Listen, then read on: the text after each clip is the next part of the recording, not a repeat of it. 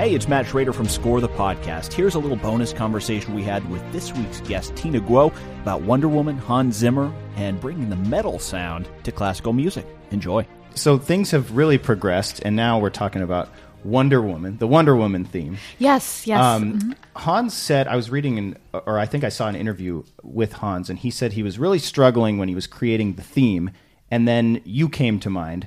And he said, Tina's so elegant, but once she grabs her cello, or he he calls it your sword, Uh-huh. uh, you you're transformed. You become the Wonder Woman. Is that is that pretty inspiring to know that you're almost like the Wizard of Oz behind the curtain, one, the real Wonder Woman back there?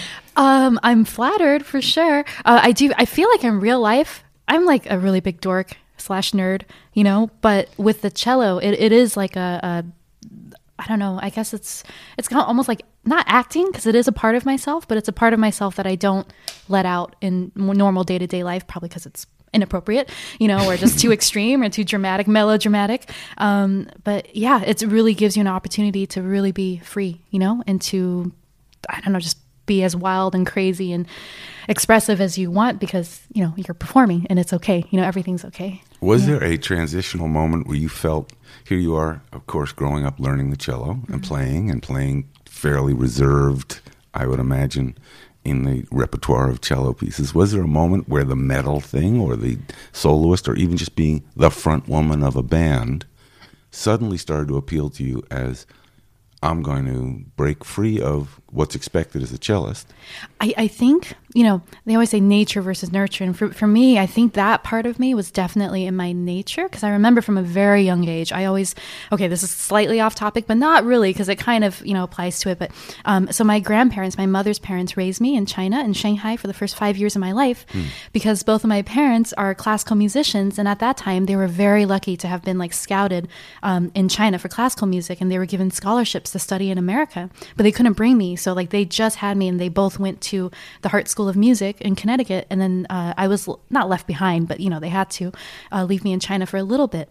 Um, and my grandmother told me uh, semi recently, she's like, yeah, we were really worried about you as a, as a little girl because they would get calls from the preschool saying that I was the gang leader of all the worst, uh, they're all boys, like the worst boys. And I would like, I was also really overweight because I ate too much. When I came to America at age five, I was 80 pounds, over Mm. 80 pounds. So I was like a round ball, you know, as wide as I was tall. and I was standing there with my arms crossed and be like, oh, I'm the gang leader of these Chinese boys, you know? So, um, not that that has anything to do with like performing on stage, but I think I always, there's a part of me that always wanted to have some kind of, I'm just gonna be honest now, like power, you know, or like, or, or to be, yeah, or to or to be like respected, maybe. Um, and so I think, you know, and then after I moved to America, my parents are super, super conservative, um, and they are both classical music teachers, and so I was forced, really forced to practice for eight hours a day, every day. From, Where? Uh, where? Uh, well, we In Connecticut? uh, yes, in Connecticut, starting Yeah. in Connecticut.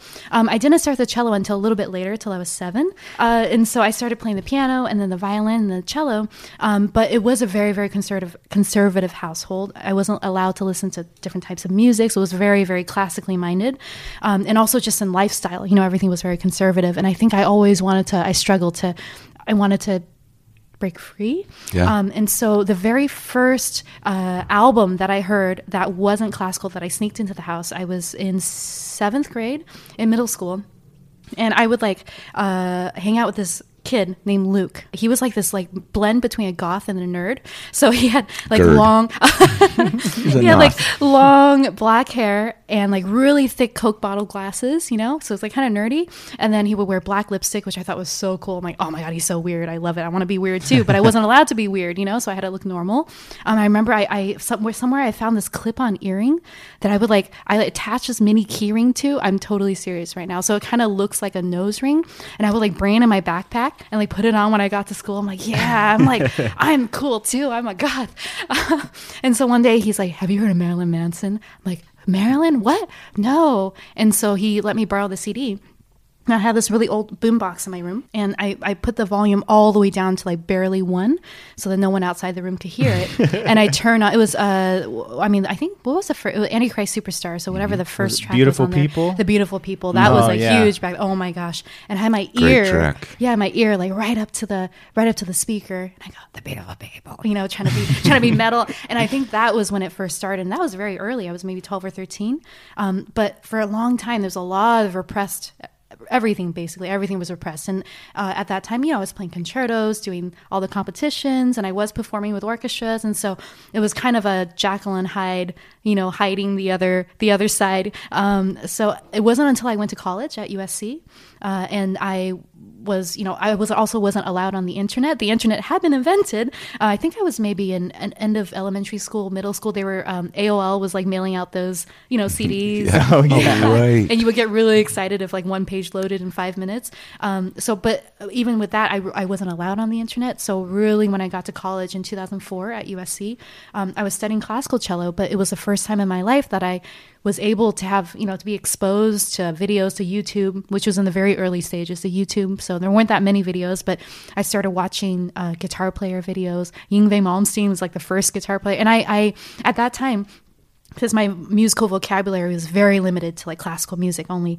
Um, and so I, I could kind of relate to it because his playing is very neoclassical you know? Like it just sounds classical but played really fast and with like a backbeat you know with the drums. So um, i checked him out and then like steve vai and all those guys and i would try to like understand because i'd never improvised. I'm like what are they playing? Like the, the scale patterns are different. And um, and i was just obsessively for hours after practicing classical stuff for hours i would just try to like finger along on the cello and try to figure out what it is that they're doing. So it was really years of experimentation and then like, you know, buying an electric cello and then practicing with that. Were your parents happy about this No, transformation? absolutely not. Oh my goodness. So this video, the Queen Bee video that I mentioned earlier, you know, mm-hmm. Which I can't wait to see. Thank you. But after my parents saw that, they were so angry. They actually, I think they might have called me screaming. And then they were like, What are you doing? You've brought shame upon the family. And then uh, all of our students are going to quit. Like it was just really dramatic. But obviously that didn't happen. Um, and now I think, I think I might have like, converted them slightly the other way into being a little bit more open um, after they've seen that you know I haven't crashed and Actually, your parents so- have been listening to death metal for the last few weeks. I know they've been- Marilyn Manson. Right.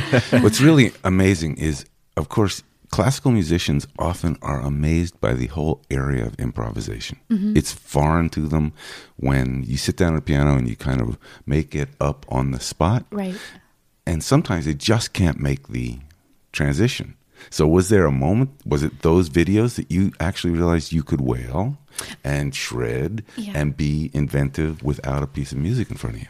Well, you know, originally classical music was like popular music, and all the soloists back in the day when classical music was alive and being created at the time, all the soloists they wrote their own cadenzas, they did their so it was a part of the. And Mozart was known for improvising, like like I guess variations on a theme, but you know, just improvising it. And so um, I, I also I did like compose music when I was younger. I would write music on the piano and the cello, so I think creating music was always there, but just not not in a non-classical style. So I wrote lots of like you know piano pieces and like cello quartets and cello duets and stuff like that. Um, so it, for me, it was more about like learning and understanding the tonal structure and the structure of like music that wasn't classical. Um, and again, it's like when people do ask me like, how do you improvise? You just have to practice. You know, you put on songs from every different genre. And you just randomly try to play on top of it and see what fits. And I think after many many hours and like years, you know, of, do- of doing it, it just becomes easier, just like anything else. You know. Don't forget to subscribe on Apple Podcasts or your favorite podcast platform. And thanks for telling a friend about the show and helping us continue to grow.